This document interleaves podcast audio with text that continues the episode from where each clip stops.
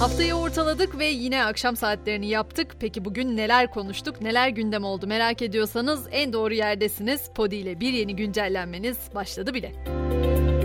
Bu haber gündeme düştüğü günden beri herhalde hepimiz o çocuk için dua ediyorduk ama ne yazık ki bugün Bitlis'te sokak köpeklerinin ısırması sonucu kuduz teşhisi konulan 10 yaşındaki Mustafa Erçetin'den kötü haber geldi. Yaklaşık bir ay önce sokak köpeklerinin saldırısına uğramıştı. 21 Ekim'de de kuduz şüphesiyle Ankara'ya sevk edilmişti. Çocuk yoğun bakım ünitesinde kuduz tedavisi süren Erçetin bugün öğle saatlerinde maalesef yaşamını yitirdi. Dün akşamdan beri konuştuğumuz ekmek meselesinde ise yeni bir gelişme var. Katıldığı bir televizyon programında ekmek aptal toplumların temel gıda maddesidir. Bizim toplum ekmekle doyduğu için başında 20 senedir böyle yöneticiler duruyor diyen Ekmek Üreticileri Sendikası Başkanı Cihan Kolivar tutuklandı. Türk milletini, devleti, devletin kurum ve organlarını aşağılamakla suçlanıyordu Kolivar. ifadesinde dedi ki ekmeğin sağlığa zararlı olduğunu anlatmak istedim. Her şey bir yana artık beklenen kış geldi haberlerini yapsak çok iyi olacak gibi duruyor. Çünkü İstanbul barajları alarm veriyor. Marmara bölgesinde bu yıl yağışın azalmasıyla birlikte İstanbul'a su sağlayan barajlardaki su seviyesi de çok düştü. Şu anda su seviyesinin %38'lerde olduğu belirtiliyor.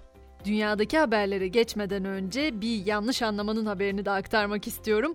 Dimyat, Midyat, Madrid, Mardin hep karıştırılmaya teşne isimlerdir biliyorsunuz.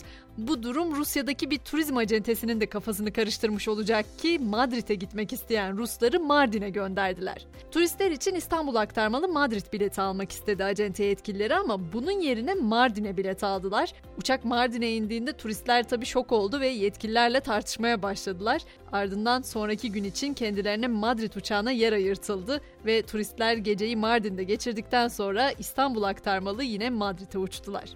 Şimdi dünyadaki yolculuğumuza İran'la devam edelim. Orada 22 yaşındaki Mahsa Amini'nin şüpheli ölümünün ardından pek çok protesto yaşandı biliyorsunuz. Hala da devam ediyor. O gösterilerde gözaltına alınan protestocuların sayısının ise 15 bine yaklaştığı konuşuluyor. Ne var ki daha ilginç bir karar parlamentodan çıktı.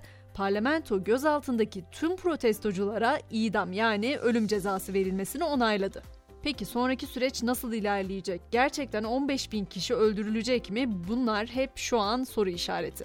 Biraz da sosyal medya gündeminde dolaşalım çünkü bugün Facebook'un ana şirketi Meta'da 18 yıllık tarihinde gerçekleşen ilk geniş çaplı işten çıkarmalar yapıldı. Bu sabah Meta'da 11 bin çalışan işten çıkarıldı. Bu sayı şirketin iş gücünün %13'üne denk geliyor. Bizde hemen sorarlar ya işten çıkarılanlar için. Peki işte hakkını verdiler mi? Ne oldu? Ne bitti? Ben de onları sıralayayım merak ederiz biz. Etkilenen çalışanlar 16 haftalık maaş artı her hizmet yılı için 2 hafta daha alacak.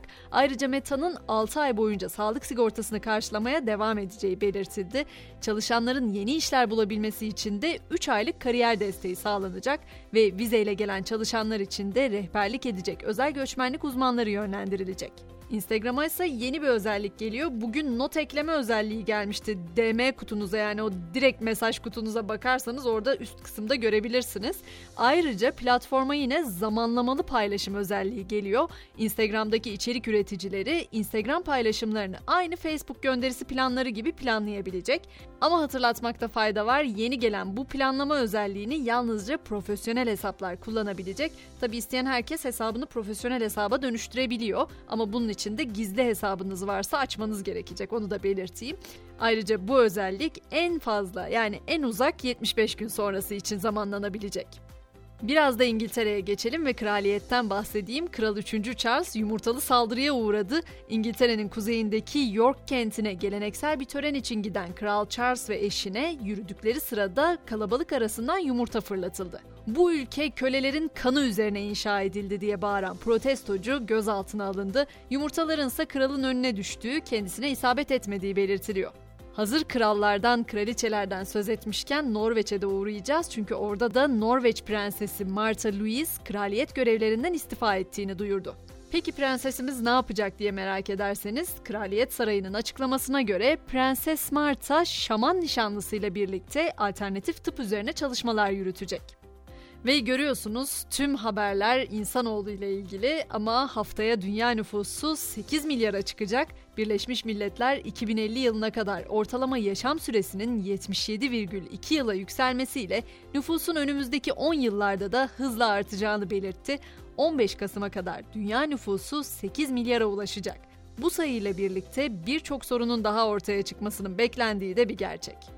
Ve gelelim spor dünyasına. Ziraat Türkiye Kupası'nda heyecan bugün dördüncü tur mücadeleleriyle devam ediyor. Süper Lig'de inişli çıkışlı bir grafik sergileyen Beşiktaş bu akşam kupada Antalya ekibi Serik Belediyespor'u konuk edecek. Mücadele saat 21'de başlayacak diyorum ve akşam güncellememizi burada noktalıyorum. Yarın sabah önemli bir günde atamızı anacağımız 10 Kasım sabahında görüşmek dileğiyle şimdilik hoşçakalın diyorum.